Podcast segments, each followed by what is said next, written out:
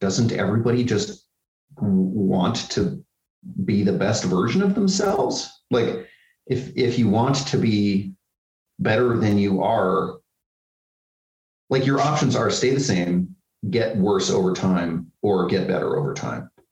And the only way to get better over time is to recognize ways in which you can improve, which is just feedback and listening to people and, like, not being perfect.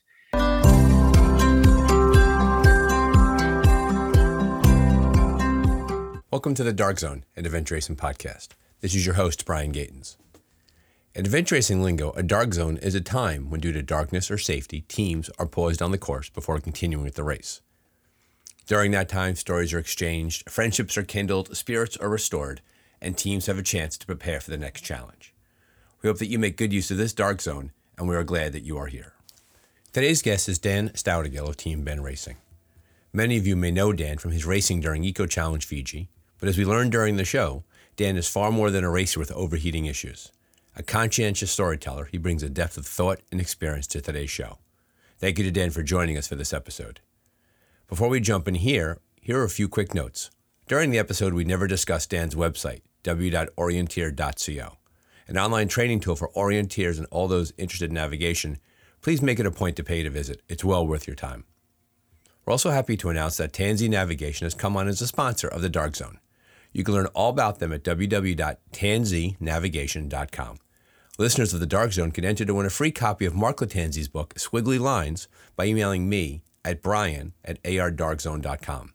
It is an indispensable guide for anybody interested in paper and map navigation. Thank you to TanZ for coming on board as a sponsor. When the episode starts, you'll notice that Dan and I are deep in conversation. This is not by accident. We jump right into it. Your podcast player is not broken, and eventually we do an introduction, but to begin, you open up right mid-conversation about sleep and exhaustion. Dan is the best. And one last item. As a suggestion to several listeners, I've added an ending to this and future podcasts. Many people felt like they were left hanging as the interview would just end. Stick around after the music for a few closing words. And again, thank you for joining the Dark Zone. Today's world doesn't lack for ways to grab your time and attention. We're grateful to have you as a listener.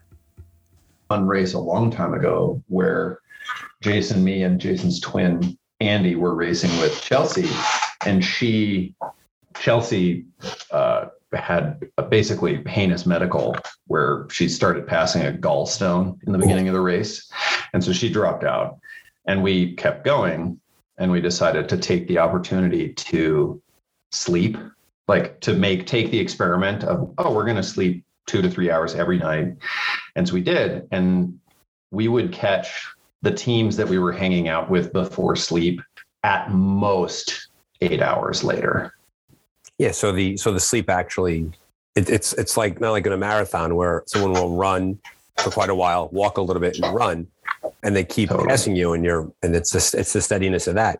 Do you, when you race in the morning and you're on the course, the teams you work with usually go with do you follow that traditional philosophy of racing the entire full day through the full night and sleeping 30 hours in, or do you usually go first night sleep? We generally go right through the first night. But it really depends on the race. There are races where, you really want to catch a dark zone. And so you don't sleep the second night, you're trying to push through.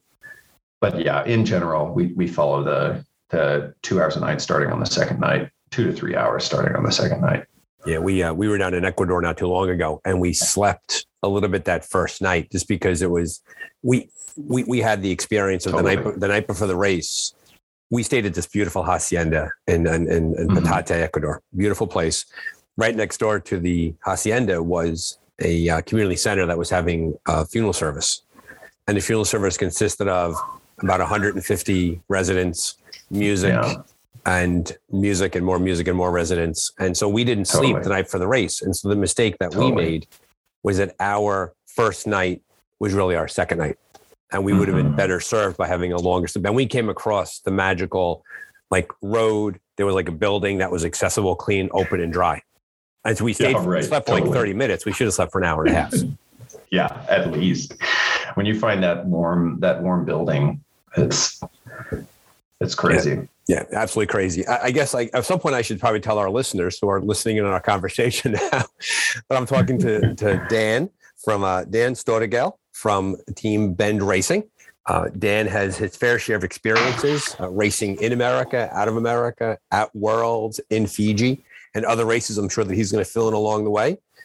Dan's appeal to coming on the Dark Zone today is not as much predicated upon his intense knowledge of the sport, but the wisdom he's dropped along Facebook along the way. Welcome to the Dark Zone. It's a pleasure to have you today. So how did your Worlds race go? Good to be here. Our Worlds race, all things considered, went really well. You talked to Darren, so you heard the story about us losing a teammate right before and then subbing in Darren.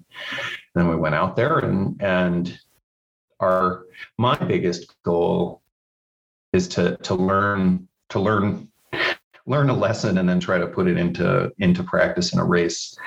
And going into Fiji, we sat down, we talked about what our most likely failure mode was going to be.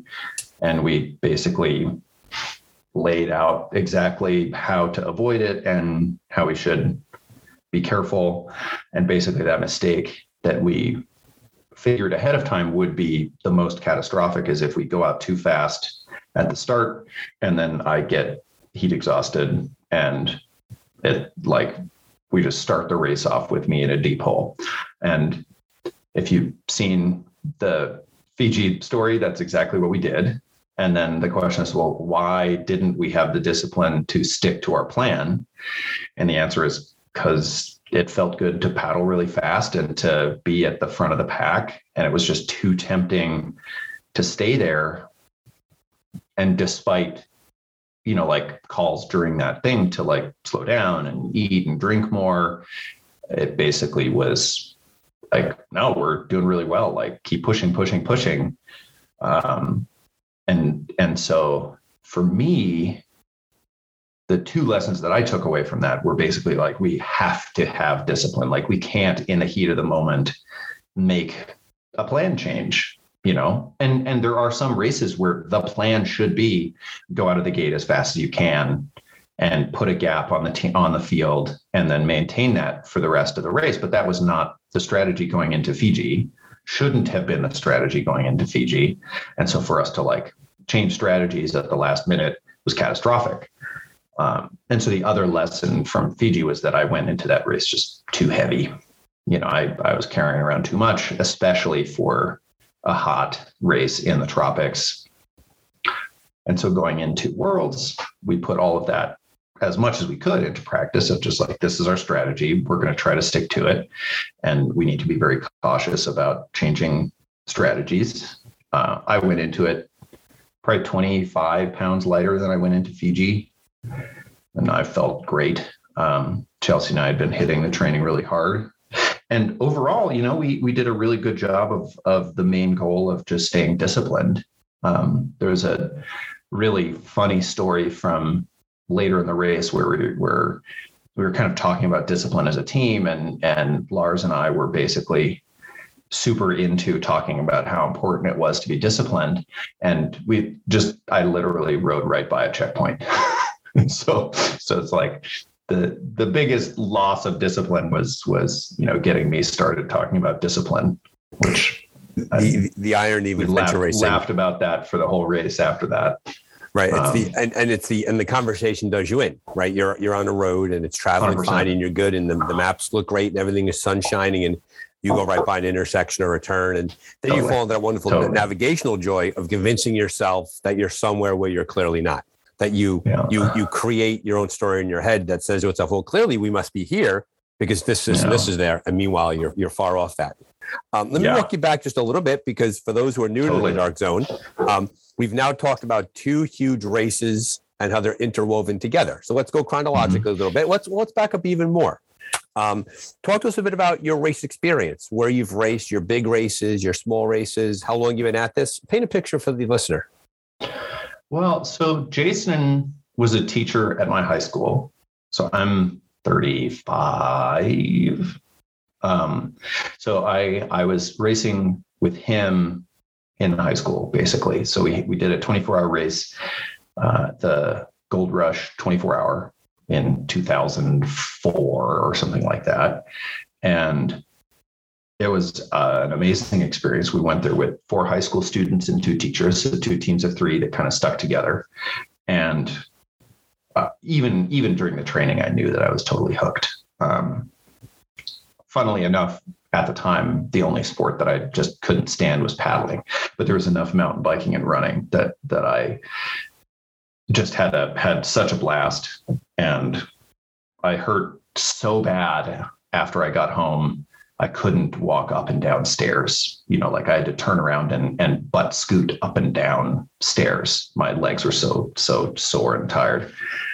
That I was totally hooked. Went to college, did a couple expedition races with Jay and with another team. And then basically once I left college, Jason and I continued racing a little bit here, a little bit there. He met Chelsea. We started racing together as a trio a lot.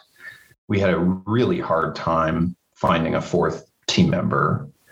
So we basically started training people up and we paired with a bunch of really amazing people for various races. We raced Patagonia with the gear junkie, Steven Reginald. We raced a bunch of races with Paul Cassidy. And it took us a long time to settle in. We raced a lot with Eric Sanders, who went on to race with A&K. So yeah, we had a really we raced a lot. We raced in Patagonia, Chile. We raced in Abu Dhabi. We raced in all over the US, in Costa Rica. We raced in Ecuador.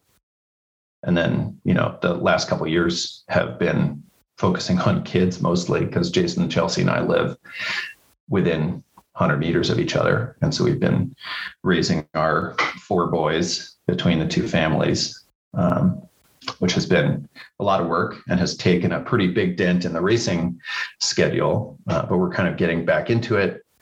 Jason has 2 fresh hips. And so we've really spent the last couple of years trying to position ourselves for really, you know, kicking butt in the upcoming races. And we've learned a lot in the last while. So hoping to start putting that all into practice. So you landed in the larger public consciousness because you were featured so prominently in Eco Challenge Fiji. The beginning of the race, the challenges you had, the lack of clothing you had to wear as a result of those challenges. And we were watching that show at home. And a child of mine, my daughter, is into reality TV, and she's actually in college studying on how to pursue that as a career. And she predicted pretty early on that we were going to see a lot of you later in the race because they never show somebody in distress in the beginning who does not have some sort of redemption story towards the end. And clearly that was your experience in Fiji. You mentioned you went out too fast. It is addictive to be at the pointy end of the race. Fiji was probably that feeling on steroids because it was such a big production, right? You were selected to be there. TV crews, camera crews, Bear Grylls, big start. And the adrenaline got in the way of your strategy and you went blasting out of the gate. And things fell apart pretty quickly. Things fell apart quickly by expedition race standards. Like a day later. Not so right. Well, 8 hours really later, or 12, 10 hours later. So we started in the morning, paddled all day in brutal heat, no wind, super humid, and then as soon as I got out of the boat, I barely could walk. The last half hour, I knew something was up, so I tried to dial it back and hydrate. Unfortunately for me, I was missing with salt. I had just taken a couple of cups of seawater and drank it along the way. I would have been much better off. But yeah, I was just hyponatremic to a borderline fatal degree. Right. And once you go down that path, once you're in that hole, and there's being in the hole, and there's being in the hole with potentially lethal consequences, you were towards the latter part of that. You had some significant challenges there. Yeah. And it's nice to point out, and I always talk about this with the ear towards the newer racer, that fitness and strength are strong, but there are some things that fitness and strength will not help you with. And if your nutrition falls apart, if your salt intake falls apart, no matter how tough you are, nope, Mother Nature bats last and it's lights out for you. How long did it take to recover from that? 2 days or so. It was like a slow crawl out of the hole. And then pretty much the pattern was the Fiji race had these camps along the way. So we would race for each camp, obviously. And I would just leave each camp feeling pretty good because I just had eaten 4 ramen packets or something like that, so plenty of like carved up, salted up, feeling pretty good. And then by the time I got to the end of it, because I wasn't supplementing salt aggressively during the race and I'm sweating, like I'm just digging myself back into that hole, and then get to the camp, get a lot of salt, take a nap, get started again. So it was, like a slow climb out of the hole until, basically the end, like the final paddle was the first time that I felt actually like really good again. And what day was that in the race? 7 days or something like that, 6 or 7 days, something like that. Yeah. This is the point in the podcast in which listeners tend to stop and stare at their radio or their podcast because we're talking 7 or 8 days later. That it's hard to talk about these races sometimes because you're just like, and then we kept walking. And then what happened? We just kept walking. You're just like, we walked for 72 hours. Right. What? Exactly. So no, it's a difficult sport to kind of describe because most of the interesting stories for me are all, team dynamics, emotions, gear failures when they happen. But it's tough. It's a really bizarre sport that really demands everything you have. And that's a common conversation topic around here is the fact that you draw upon multiple. There's racing disciplines, right? There's cycling, there's trekking, but it pulls upon multiple disciplines beyond that. Mental strength, communication skills, nutrition choices. You said earlier that you were hooked right away. That was the phrase that you used. You were totally hooked, actually, is what you said. Yeah. And this was in high school. And that's a pretty early point to come into the sport. Well, it was at the time. Now we put on a race last weekend where 10-year-olds were stoked out of their minds to be racing, finishing really strong, like fast, consistent, smart, like doing the things. So I think now there's much, much younger people getting really into it. I think it takes pretty committed parents, but. Yeah, well, obviously parents, it's hard enough to be a parent as it is. And, it's one thing to take your child down to the soccer pitch and I can't wait to take Gio onto the race. Exactly. And so be great. Were you a high school athlete? No. I love mountain biking. I love surfing. I love climbing. But I am super not competitive. Like if it's, like I have almost no desire to join a race on my own. And the thing about adventure racing that turns it around is the question of what can we do as a team? Like how fast can we go? How good can we be? And that's a very interesting question to me. Chelsea is super fired up to ride around in circles just to see how fast she can go. And that question just isn't that interesting to me. The team aspect is really what makes it so good for me personally. Like I couldn't race solo. I tried a few times to race solo and it's not a thing for me. But the team thing really hooked me of just like giving and taking support, being able to push way past your personal boundaries, watching other people push way past theirs. Coming together, it's very often therapeutic to be in a tribe and racing hard. A lot of the early races, we would come home and kind of all go our separate ways, and I would just be depressed because I just missed the team, and that totally went away now that we live next to each other. Cause I can just like walk over and have coffee and chat about the race. And so the tribe never goes away, which you know, makes it much easier to come home now. Clearly you pull a social communal benefit from the experience, that you throw yourself into something and you have your mates on either side of you and off you go and you're going at it. Having done a wide swath of races and racing for such a long time, you've been a witness to a lot of different things. For the newer racer out there, where have you seen it when have things gone off the rails for either a team you're on or another team? Because if you think about it, an injury to a teammate or a medical situation like yours in Fiji, many listeners would think that would doom the team dynamic. And in some teams it doesn't, in some teams it doesn't. Oh, yeah. So having seen that in play in your own racing and observing it in other teams, what do you think is the driving force behind teams that come apart at the seams versus teams that bond closer together? The biggest thing is when a teammate gives up. When a teammate gives up, you're basically done. We've dropped out of 2 races. I think that's it as Team Bend Racing, or, you know, Yoga Slackers before that. And once was because somebody had bad enough blisters that they didn't want to keep walking, and there's no amount of convincing them that it's okay. And then the other race was Patagonia, when Jason's hip was so bad that you know, he was inchworming across the ground, and we went from first place by 24 hours to like 72 hours behind the leaders, or 48 hours behind the leaders.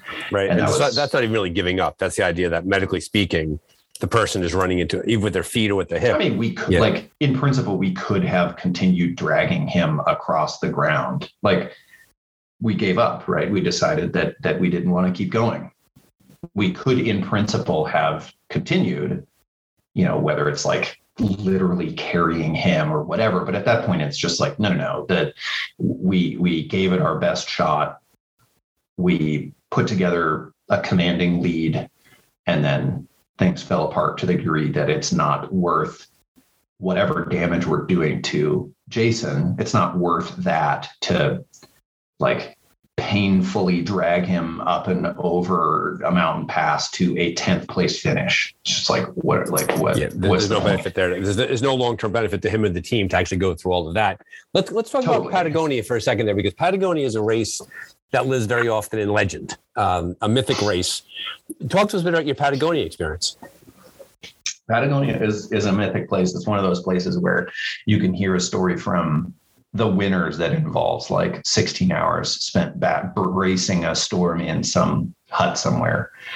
The Patagonians that I have been there for have all been, they're very trekking focused races. And so it's basically a prologue of a normal expedition race followed by an unbelievable roadless, trailless trek, you know, treks of, I think the biggest one was billed at 100K with literally actually 0 trails. So you're just kind of bush bashing through the Patagonian wilderness, following hamul tracks and, you know, animal trails, trying to stick to the bogs. The wind howling, seeing every weather pattern over the course of the trek.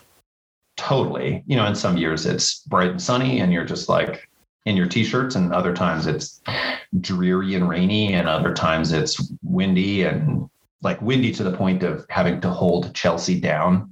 There's a pretty amazing video that we got where I'm walking with Chelsea down a ridge, and I'm holding her hand, and the part that you can't see in the video is that I'm like physically pressing her into the ground so that she stays attached, basically.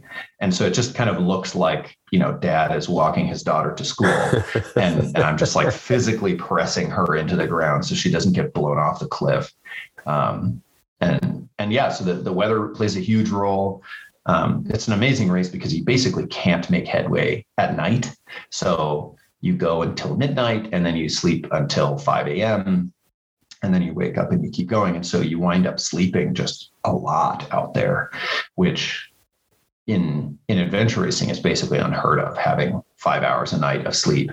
And so you just push for 18 hours and then sleep for 5 or 6, and then rinse and repeat until you finish the thing. And you feel amazing because so much sleep, you get so much chance to recover by the end of those races. I wind up feeling just superhuman. You put down the 30 pound pack and you just can, you know, it feels like you can jump and touch the moon or whatever. Which is amazing, right? Because this is a sport this is a sport that on its face would appear to eat people alive. And you're saying that instead it energizes you. It brings you to more life. Yeah, I think that the funny thing, I think this is kind of the Anti-Fragile piece for me. I don't know if you're familiar with that book, but humans and plants and, you know, living things, fundamentally, if the stressor is just the right size, you just get stronger and stronger and stronger. And that's really the thing for me about adventure racing that is so incredible, that you rise to the occasion. And I think some races just by their nature are on one side of the thing where they kind of slowly build you up over time. And that's really Patagonia. And most other races do kind of wear you down over time because you just aren't sleeping that much. So you wind up just pretty empty. But once you recover, my personal experience is once you recover, you're that much more ready for life, work, you know, partnership. Really a proving ground for relationship management stuff. So Grant Killian, who puts on Untamed New England, said that these were contrived inconveniences, that we intentionally put ourselves in these situations, and therefore we lost the right to complain about it. So kind of put that to the side for a second. Like you paid your admission fee, you got the gear, you flew to wherever it was, and you got into it. But he talked about how there was a sense of the reason why we did something like this is that we felt the need to test ourselves. We felt the need to push the outer boundaries of what's possible, of our capacity. Where do you fall on that? I think there's definitely some truth there. I think that's a huge part of it. For me also, I just like biking and hiking and paddling. You know, I don't think anybody's doing adventure racing just because they want to do something hard. There are much more straightforward things that you can do if you want to see how far you can go. You know, the Backyard Ultra is kind of the perfect example of that. You know, just see how many times you can walk around your block. Is it 1,000? Is it 10,000? You know, you're going to find out what the number is, and you will have pushed yourself obscenely far. And so for me, the adventure racing magic is the combination of how hard, how amazing, how remote, how beautiful, how fun the terrain is. Like, you know, is the mountain biking fun? Like, is the paddling somewhere beautiful? Is the trekking somewhere to write home about?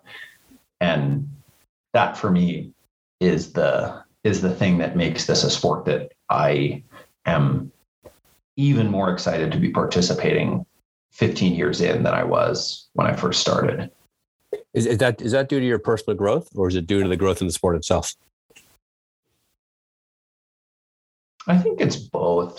I think maybe mostly me.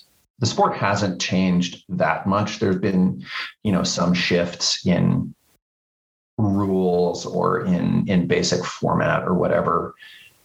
And I think most of it is just my perspective shift over the years from like, oh, a fun thing to do on the weekend to like, oh, I need to go deep. You know, I need to go deep with myself. I need to get that empty head. I need to hold space for a team going through something really incredibly hard.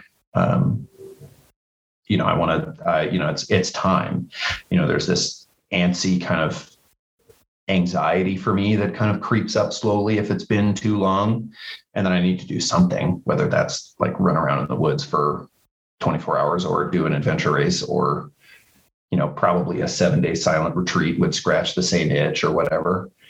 You actually literally just read my mind. I thought the same thing, that there's a certain personal benefit towards turning off the noise from the outside world and putting yourself into a cocoon, if you will, which may not be the best word to use there, yeah. But a place in which you're away from the noise and distractions, totally. Right? I always totally. Talk about how one of my favorite parts of the race is when they take our phones away and they go into the sealed bag and they basically say, open in case of emergency.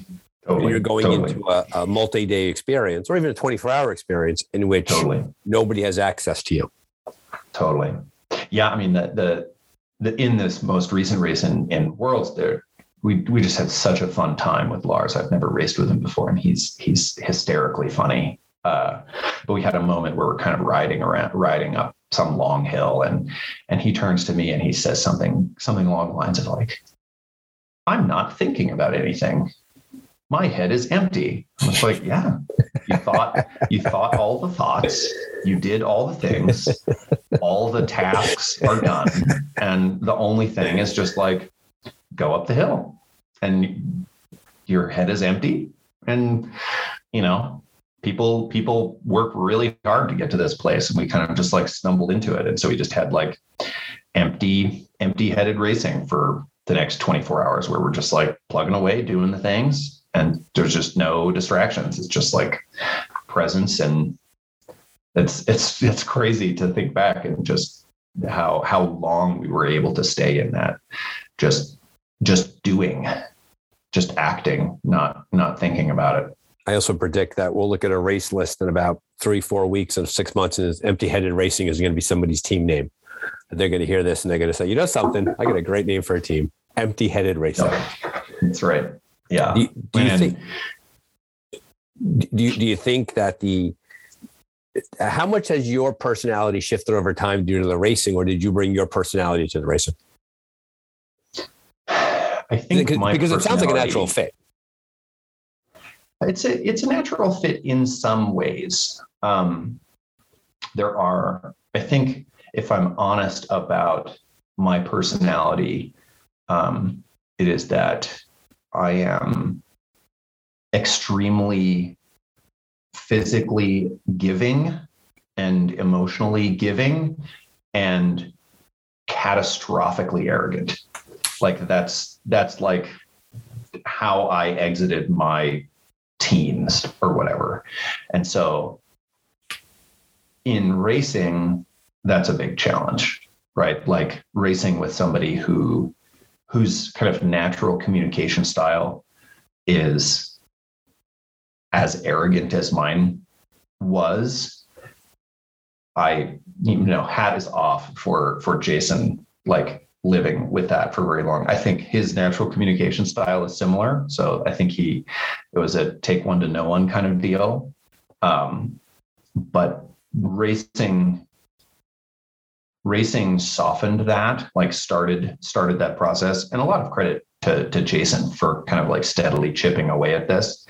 But that was the big transformation for me that took me from like a useful but annoying member of a team to like a genuinely valuable member of the team. Kind of picturing some of the emotional work that had to be done in world championships, and immature me would not have been able to do that. You know, I would not have been able to hold space for Chelsea's meltdowns or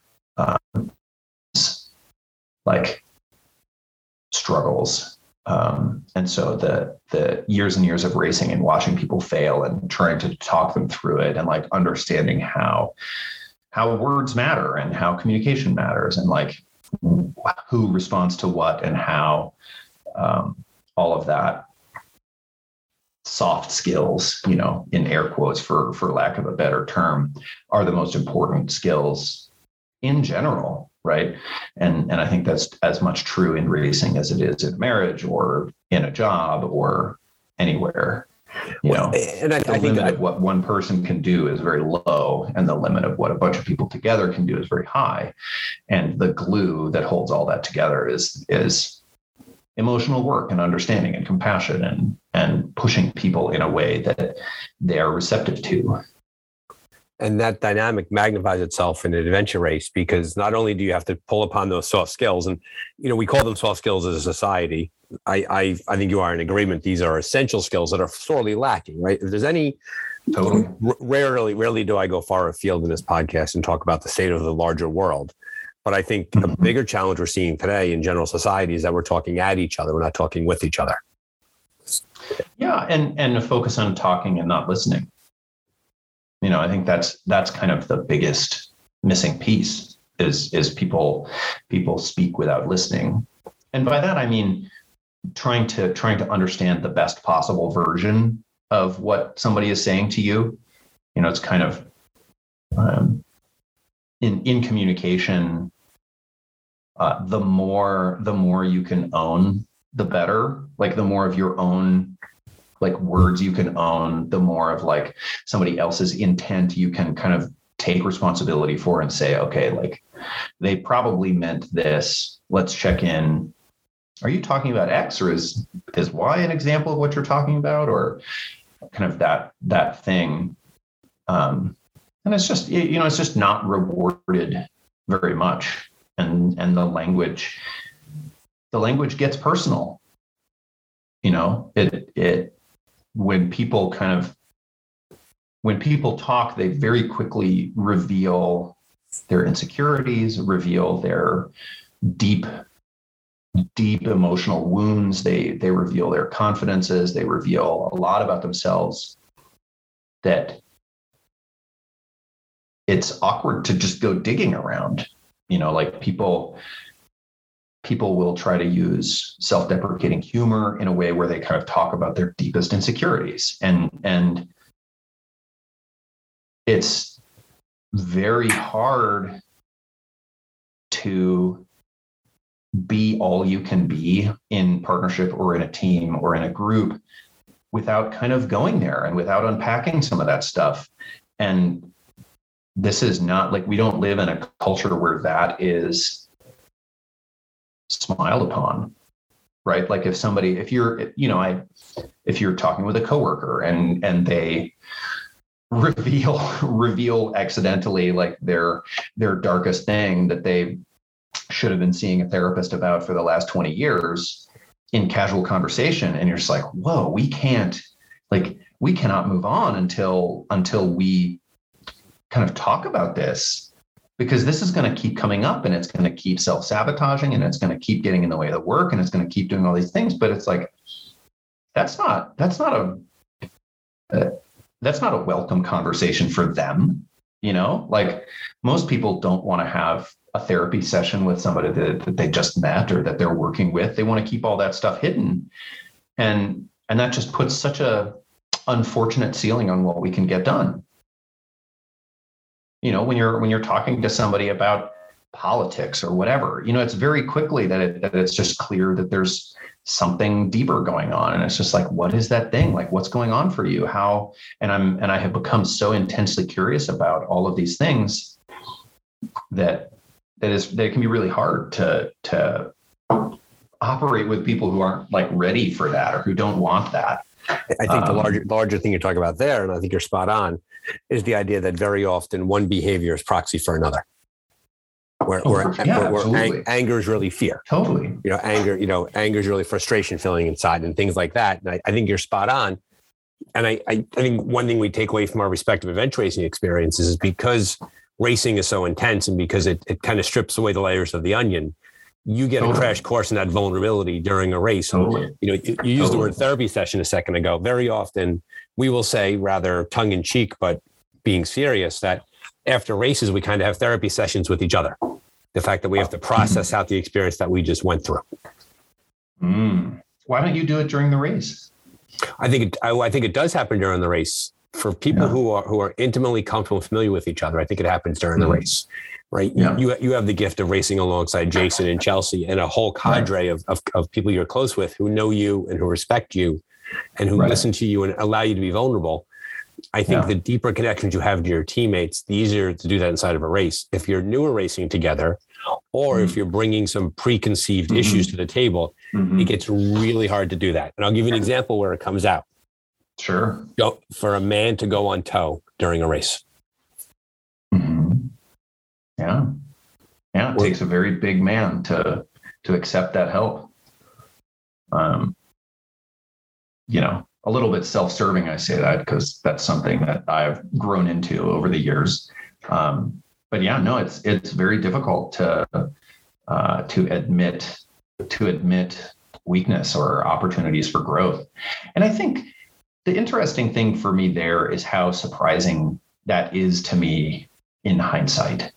Like I've lived that, you know, I've been the guy that wants to be the strong man that has no weaknesses and played that out for a long time because I was, you know, naturally quite strong and, you know, kind of intuited a completely reasonable training program for expedition racing. And it took me 8 years to like find my breaking point. And then there were a couple of races where I just like had really severe physical problems that we kind of struggled through.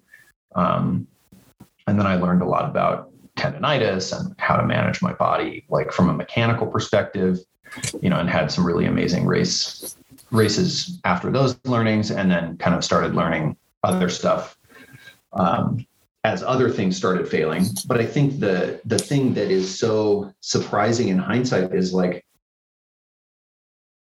doesn't everybody just want to be the best version of themselves? Like if you want to be better than you are, like your options are stay the same, get worse over time, or get better over time.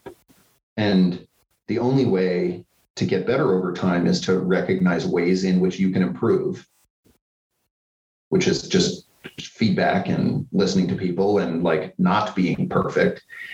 And so to me, it is just so surprising how tenaciously people cling to there's nothing to improve. And you're just like, how can you believe that? How can that be so thoroughly ingrained in you that you refuse feedback or you refuse help or you refuse ideas or you don't think about like ways in which you could possibly get better? And that to me is really the piece that is so surprising looking back. It's like, how did it take me so long to get there? Why is this so hard? Right? It's so simple. Either you want to get worse over time, you don't want to change it all over time, or you want to get better over time. And who doesn't want to get better over time? Who doesn't want to be a better version of themselves at 30 than they were at 20? But a lot of people, you know, experience a lot of growth in their teens and then they, you know, start getting stuck in their ways. And then it's just like a slow slide. And they just look back and say, oh man, high school was really good, wasn't it? Yeah, we also live in a culture that celebrates exposing yourself like that, being vulnerable. So that's probably a big part of it also, because I have a friend of mine who's a corporate trainer, and part of his responsibility is to work with CEOs of larger corporations. And he says the hardest conversation he has is the idea when he says he's a mirror, that he forces the men or women he works with to look at themselves with completely open and abject eyes about their performance and their behavior and their choices.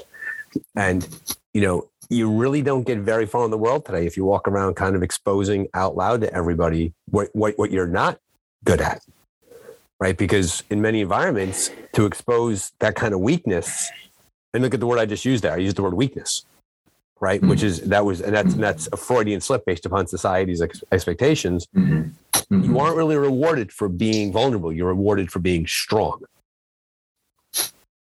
I guess, and it gets into the like confidence. Confidence is a proxy for competence. There's a lot there. And it just is so illogical to me. You know, like the idea that we can have corporate behemoths that are, you know, all about posturing just doesn't make any sense to me. Like, how is some company that is just faster, nimbler, more open, more focused on growth, not going to just eat their lunch? I just don't. It just seems like that is such a clear way to outcompete. But, you know, like people ignore reality all the time. So I can definitely see it, and I see it happen. Well, think about this. When you go to the big races, and this is a phrase I rarely hear attributed to strong teams, they're not really cocky. They're confident. Mm-hmm. Totally. They don't have that false bravado, but they have it. They carry themselves in such a way that they know that they're going to be enough for the course. But by no means is there swagger. By no means. When I was in Scotland racing, the team that won the race were the most mild-mannered, pleasurable machines that just blew the course. They blew people out of the water, and you would never know it by putting your eyes on them. Totally. Yeah. Yeah, and I, you know, I think that's almost a prerequisite for lasting a long time in adventure racing. It's just like being easy to work with. It's like if you're hard to race with, you won't get a lot of races under your belt. Yeah, you'll either spit yourself out the back of the engine, or people will vote against you. Totally. By not bringing you along, so you have to work on being a good teammate. Totally, you got to get called back if you want to keep racing. Exactly. So or have deep pockets. Right. Exactly. pay for come along, and then they'll put up with it. Buy myself three teammates. In his podcast with me, Darren Steinbod talked about the pep talk you gave him when he was in a really, really, really dark spot, and he was and he talked about it. So he's comfortable, obviously, with the topic and with what you shared with him, not to put you on the spot, make you remember what you said to him at that moment. But do you recall that during the race? Oh yeah. You know, there's a really interesting, like, the context around this is shin splints is a tendonitis, basically. And tendonitis has obviously rears its head for endurance racers all the time. And the interesting thing about it is that there's kind of two pieces. One is just biomechanically, like if you're doing the wrong thing, your body complains by kicking on tendonitis. And then there's the mental thing of it takes absolutely serious tendonitis to actually get in the way functionally. So there's a really large area where you can kind of push through the pain and deal with it after the race. And so I think this is must be universal. I've seen it in so many racers that I've raced with. There's kind of that first race where you have really bad tendonitis and you figure it out. Like there's this switch almost where you just kind of switch from feeling like you're doing irreparable harm to your body and like you should definitely stop and this is all terrible, and you switch into like, I am out here voluntarily. This is one of the obstacles. This hurts. And this is my body telling me something. How do I listen to my body? How do I participate in this thing? And so there were a couple ways that I phrased it for him. So I kind of attacked it from a couple of different angles, which I think are all kind of important pieces. One is a variation on tell yourself a new story. You know, there's often many ways of making meaning out of your situation. And in adventure racing, there's often like the helpless story. And then there's the I'm racing story. And so when you fall into this helpless trap, you have to figure out a way to tell yourself the I'm racing story. So you have to switch from woe is me, everything's horrible, I'm in pain, to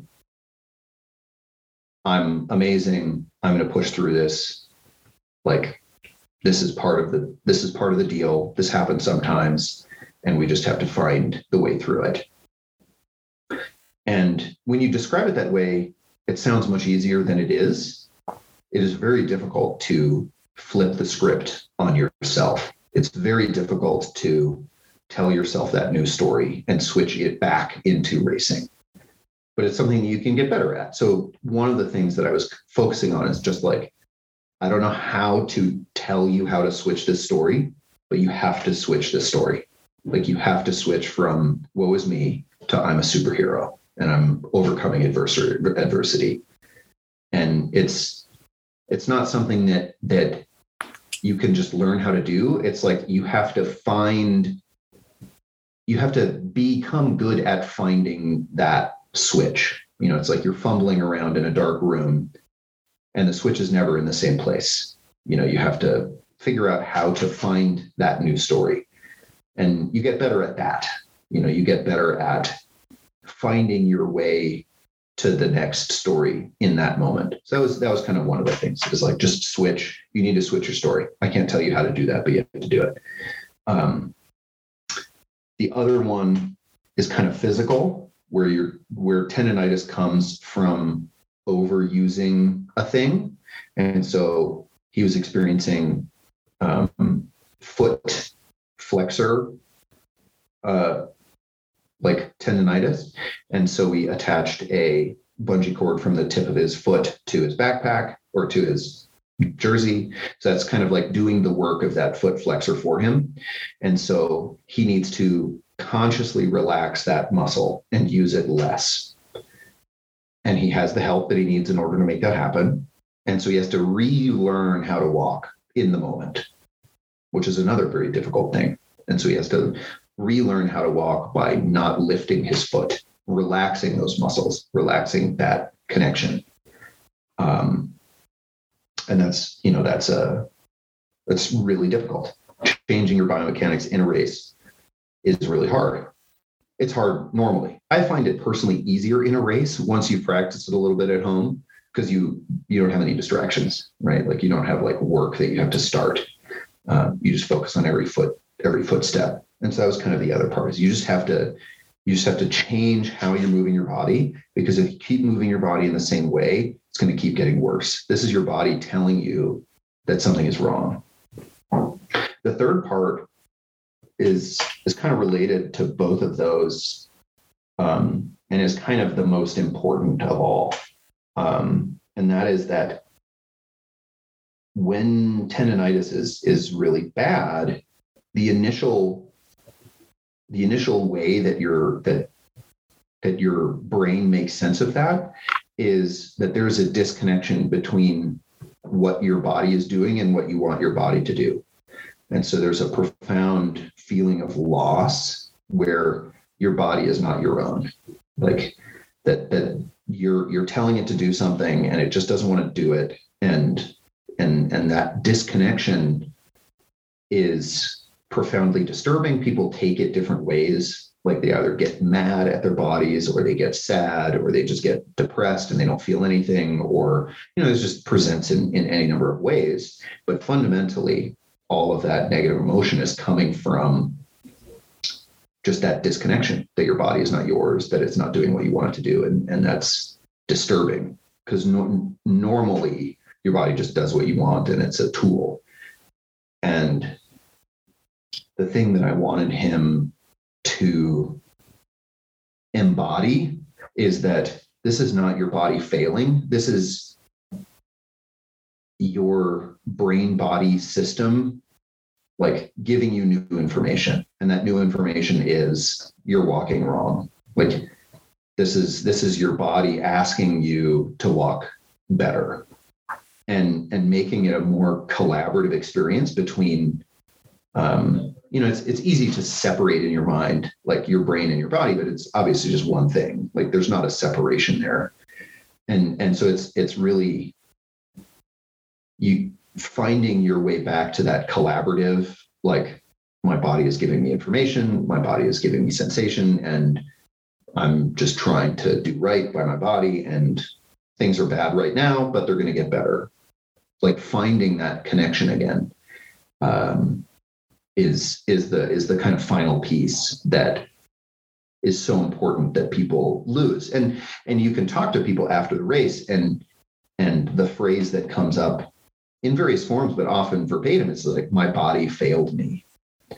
And that's, there's no way through that, right? Like that story is just like, the car is broken, right? Like, you can't keep driving a car that has like thrown a cylinder or whatever. And it's just like that story, there's no way through. And so that story can't be the one. You can't tell yourself that story. You know, sometimes it is actually literally true, right? Like you can't keep going with a broken femur or a broken leg or a, you know, bad hip or whatever. There are points where that is true. Tendonitis, most of the time, is not like that, right? It's just like, you know, the car equivalent of like a squeaky belt, right? And so tying all of those three things together is just like, you have to find this harmony again. You have to find the joy. You have to find the, like, this is okay. Like this is working. ibuprofen and whatever help a lot with that. You know, it's very difficult to have that nuanced conversation with your body when your body is screaming at you. But you can do it without, you know, you can do it in quite a bit of pain, you know, but yeah, so it's, that was the basic, you know, that was the three things that I wanted to kind of hit home. Was this while moving or you guys stopped? Were you stopped on the trail this time? 100% stopped. We kind of got to the part where we kind of had some ups and downs and we descended, and then basically it was just a flat walk, a flat trail to the end of that stage. And so that was the time to like start the good patterns, right? Because it's much easier to work through tendonitis on like flat and level ground than it is like uneven terrain or going up and down stuff. And so it was basically like my plan was we kind of got to him as soon as he complained. We're just like, okay, like get some painkillers down the hatch, make sure you're drinking, make sure you're eating. And internally I was like, we're just going to wait 30-40 minutes until we're at the beginning of this flat. We'll coach him into like how to go. And so we just like, we took a long time to get to there. It was like an hour or something to go like a K or whatever. Maybe it was a little more than a K, but it was like really slow going. He was having just a really hard time pushing through. We got to that thing and I basically was like, we need to flip the script. We have to fix this thing. And kind of, it was funny as I'm going through these like bullet points in my head, he's just like, yeah, I'm on board. Like, you know, like, let's just go. And I'm just like, I hear you. And also like, we really need to figure this out. Like, I need to kind of, maybe some of this is duplicate, I don't know, but just based on how you're responding to tendonitis, like we really need to change how this is all going because we need to quadruple our speed. Like we cannot, like we will not finish this race if we continue at this pace. And it's not like negative. It's like, he's trying as hard as he can. Like he just has to change how he's spending his energy, right? Like, we can't have him waste all of his energy just like pushing through the pain. Like we have to change the story. We have to change the way that he's using his energy. And so I was very like, we just kind of went through this thing. I was super encouraged, you know, I was basically just like, we have to change this. I know you can do this. You're amazing. Like we just have to make this change. And it took about 5 minutes for him to go from 1K an hour to 4.5, 5K an hour. And so I was just like walking. I started really slowly. He was right behind me, kind of careful foot placement. And I just like slowly increased the speed, kind of watching over my shoulder to see how far away he was. And as soon as there was a gap, I would slow down a little bit. And so I would just like slowly ease into this pace. And within minutes, he was, you know, moving at the speed that we needed to. So that was your team's crux moment. Like that was it at that point. Like if things fell apart that was definitely one of them. There were a couple others. That was certainly the most like quick and positive one. But yeah, that was a big one because it was such a trekking heavy race. Aside from Darren, where was it really hard? Where was there a situation in the race that pushed up against the wall a bit? The kind of biggest one for our whole team was in the last night. We kind of like, we're trying to push fast. We were catching teams. We're making really good time on the final trek. And between like sleepiness and tendonitis and like forgetting about nutrition and hydration, because we're so close to the finish, because we feel so close to the finish, but it's still like 5 hours away. And basically everybody collapsed, like everybody's systems failed. You know, I got heinous shin splints. Chelsea just like couldn't carry the weight anymore. Lars was like struggling with you know, keeping like all of his stuff moving forward. So we were just like, everybody was either on the edge or like in the ditch. And we just like focused on the nutrition, focused on the, like, took a minute to reset weight in a way that was like even across everybody's abilities at that point. And we just like started plugging away again and kind of got back on the horse and kept riding. Because that's a really tough place to be, because in a four-person team, right, you're close to the finish, but in a four-person team, when it's okay to have one person in the hole, two, even three, when you go 4 for 4, and the fact you could smell the barn, right, that you were so close to the finish, and you were just ready to be done, that you really had to kind of catch your breath. Everybody had to attend to themselves separately, and rather than cannibalize each other, it was catch our breath and experience. Regarding your assistance with Darren during the race, did you learn how to do that because you were in his spot at one point and someone walked you through it, or did you learn it from another source? It's a bunch of different experiences kind of put together. Jason has coached me through a couple of hard spots, not so much tendonitis as like other things. So it's a combination of, physical therapy stuff that I've done, my experience flipping the script or kind of telling myself a new story. And then kind of a disastrous version of this, like pep talk that I tried to give to Eric Sanders, in the race, in the, Fiordlands race, in New Zealand. And at that time, I didn't really realize how much of the problem comes from just like self-image stuff. So like when I was talking to Eric, I was just talking purely physical.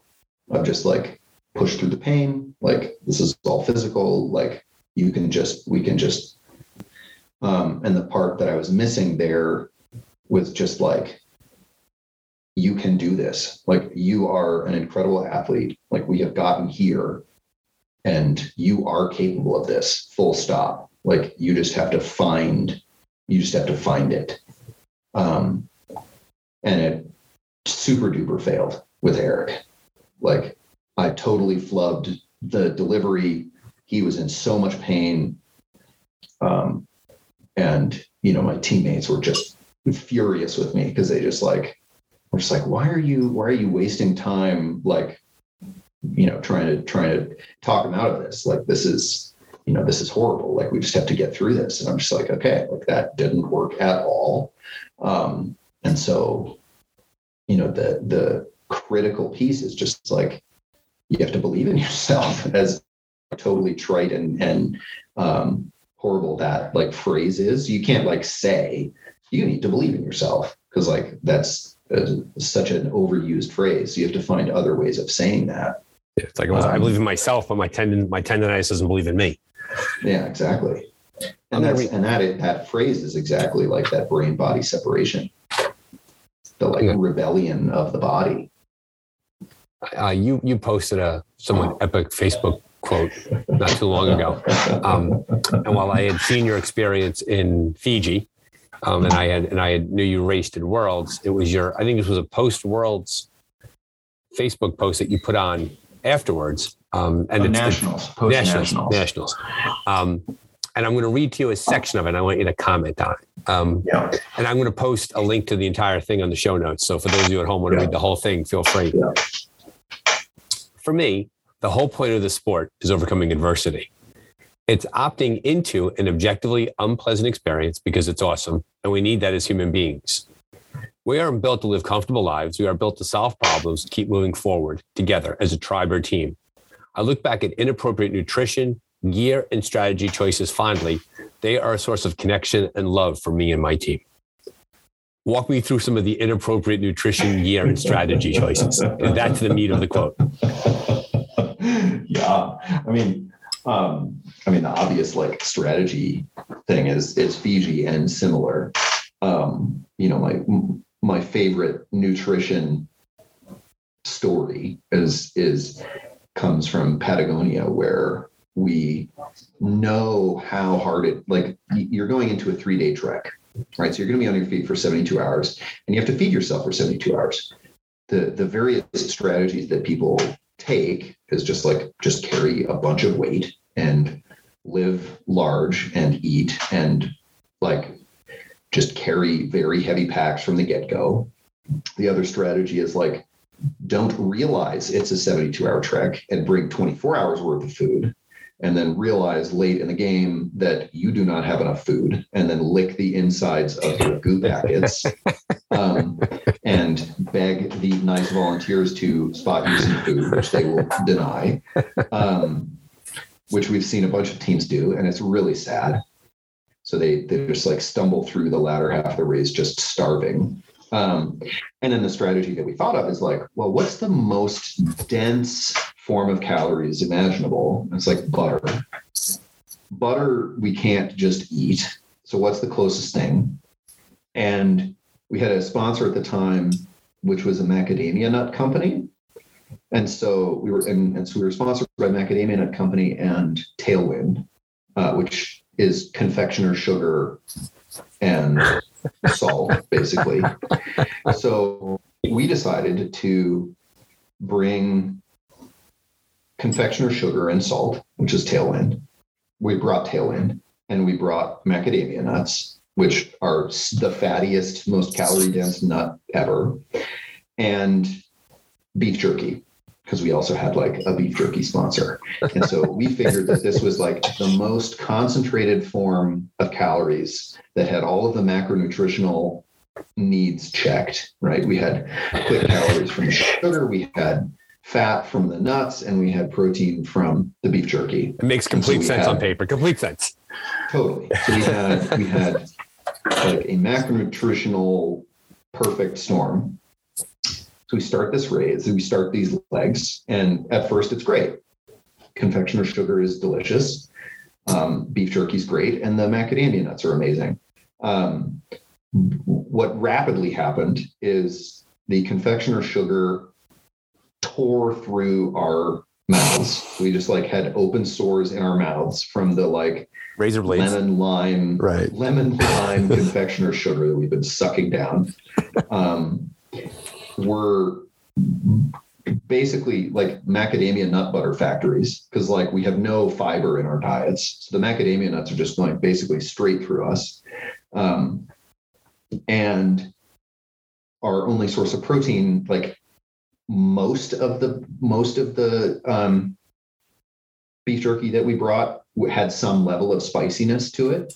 So we're just like trying to choke down like spicy beef jerky on our like completely torn up mouths. And so it's just like the worst, right? Like it's just the worst.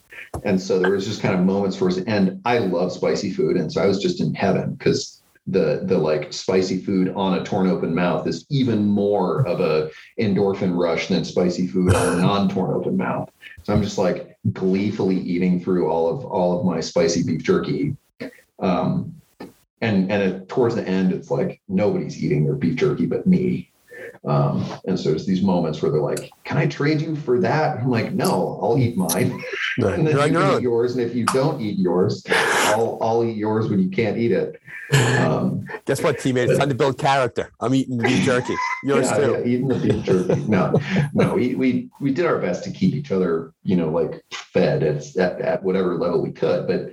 Man, was that a disaster. Like totally just awful, you know, like hungry and plenty of food and like horrible mouth and horrible gut.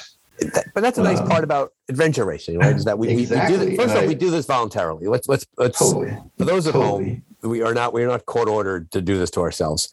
And the fact that we could completely buffalo it, train wreck it, put it to the ground, and then talk about it, because after the race is over, and I really identified with the post-race blues, the idea that you're all together mm-hmm. as a team, and then you kind of go your separate ways, and it's mm-hmm. jobs and paychecks and all of that. Totally. The fact that we get together and we tell these stories to each other back and forth, and it's the stories that fuel the sport, and it's the stories totally. Of, and I would argue, and I'm curious as to your ratio, but like good story to bad story, I bet it's like 2 victorious stories to like 8 train wreck stories. 100%. Yeah. The great stories are boring. Like we walked and walked and walked and we felt great. And then we found every flag. The water was fine. Right. And then we biked, and then we paddled, and we paddled, and we won. Right.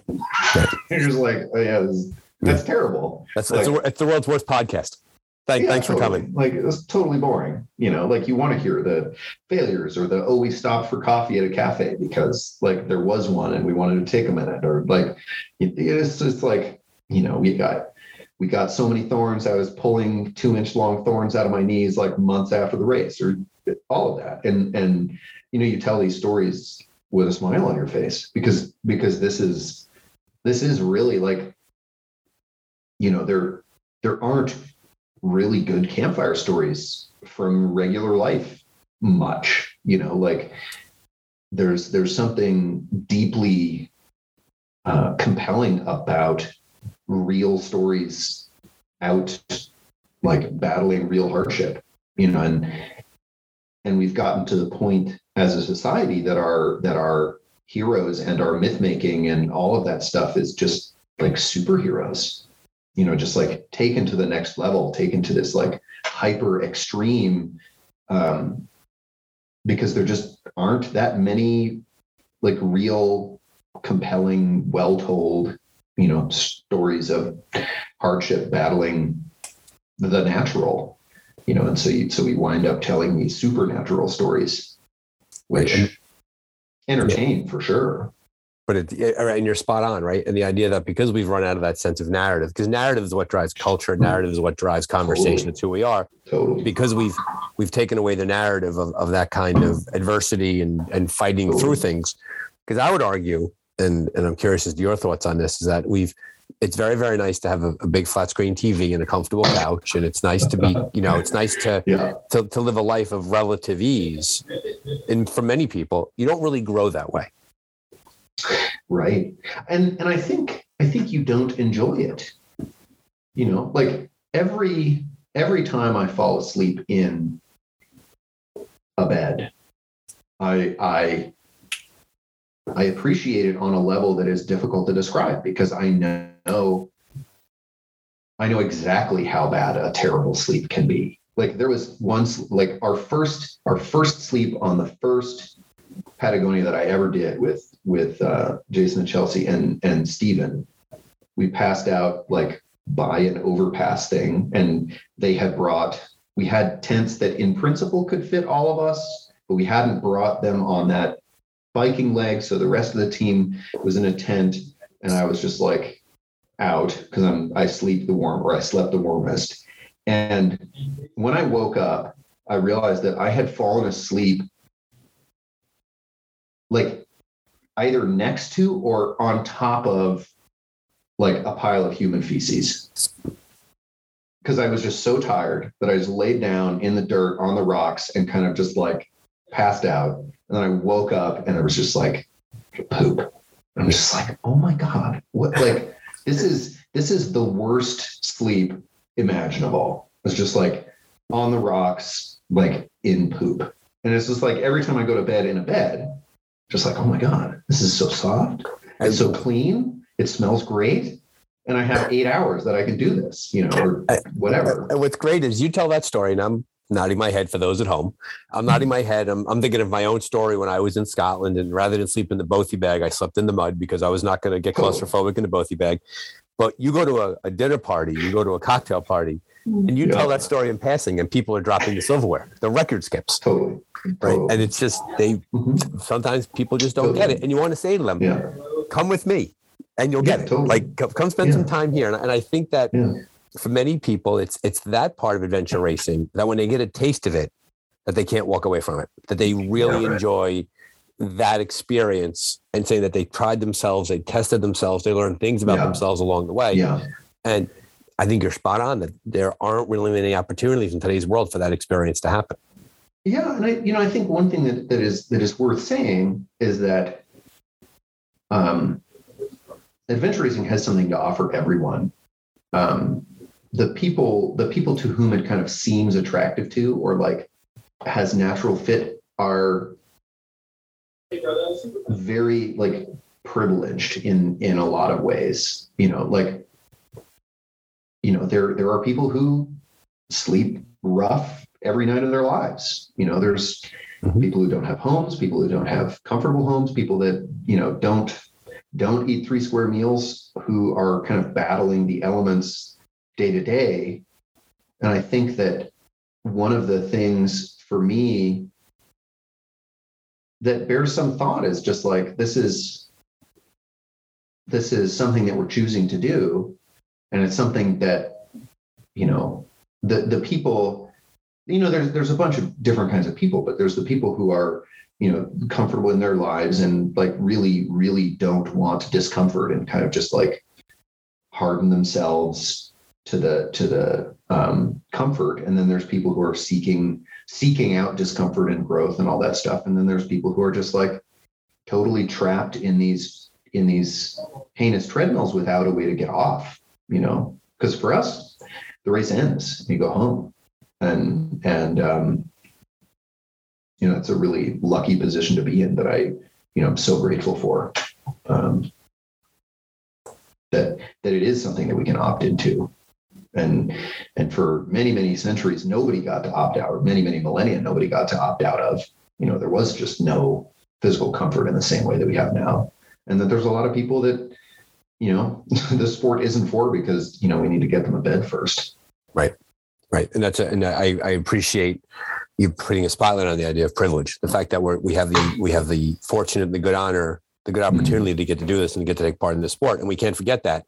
And then along the way, and I don't want to lead the witness here, but along the way, we have an obligation to bring others along also by making the sport accessible to as many people as possible.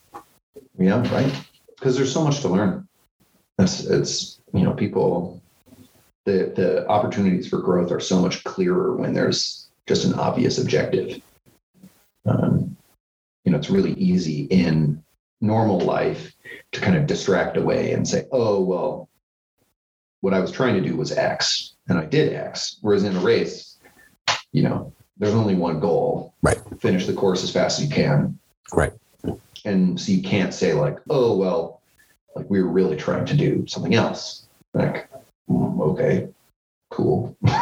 Yeah. But there's a certain life benefit to that. Like for those of us who work in organizations, I would argue that adventure racers tend to drill things down to their simplest equation. Like we have to get from point A to point B. Mm-hmm. This is how we're going to get there. And we probably get caught up on the more complex tasks. We probably are guilty of trying to make complex tasks as simple as possible. I guess I'll have to talk to my boss about that. Whether that behavior is appreciated or not. The next all staff meeting. I haven't worked with other adventure racers. I'm always the weirdo. But I mean, you know, the ability fundamentally, the lessons from adventure racing for me are the ability to take feedback and the habit of taking a step back, you know, because anytime there's something that's not going the way that it should, there's kind of the intuitive fix, or there's the kind of like obvious thing that you need to do. And the temptation is just to do that. And I think maybe that's the right first thing to do, but if you keep doing the same fixes to the same problems and you don't step back and like figure out what's going on, you're just going to make the same mistakes over and over and over again. And you see that. And so taking a step back and being open to feedback, I think are universally useful things.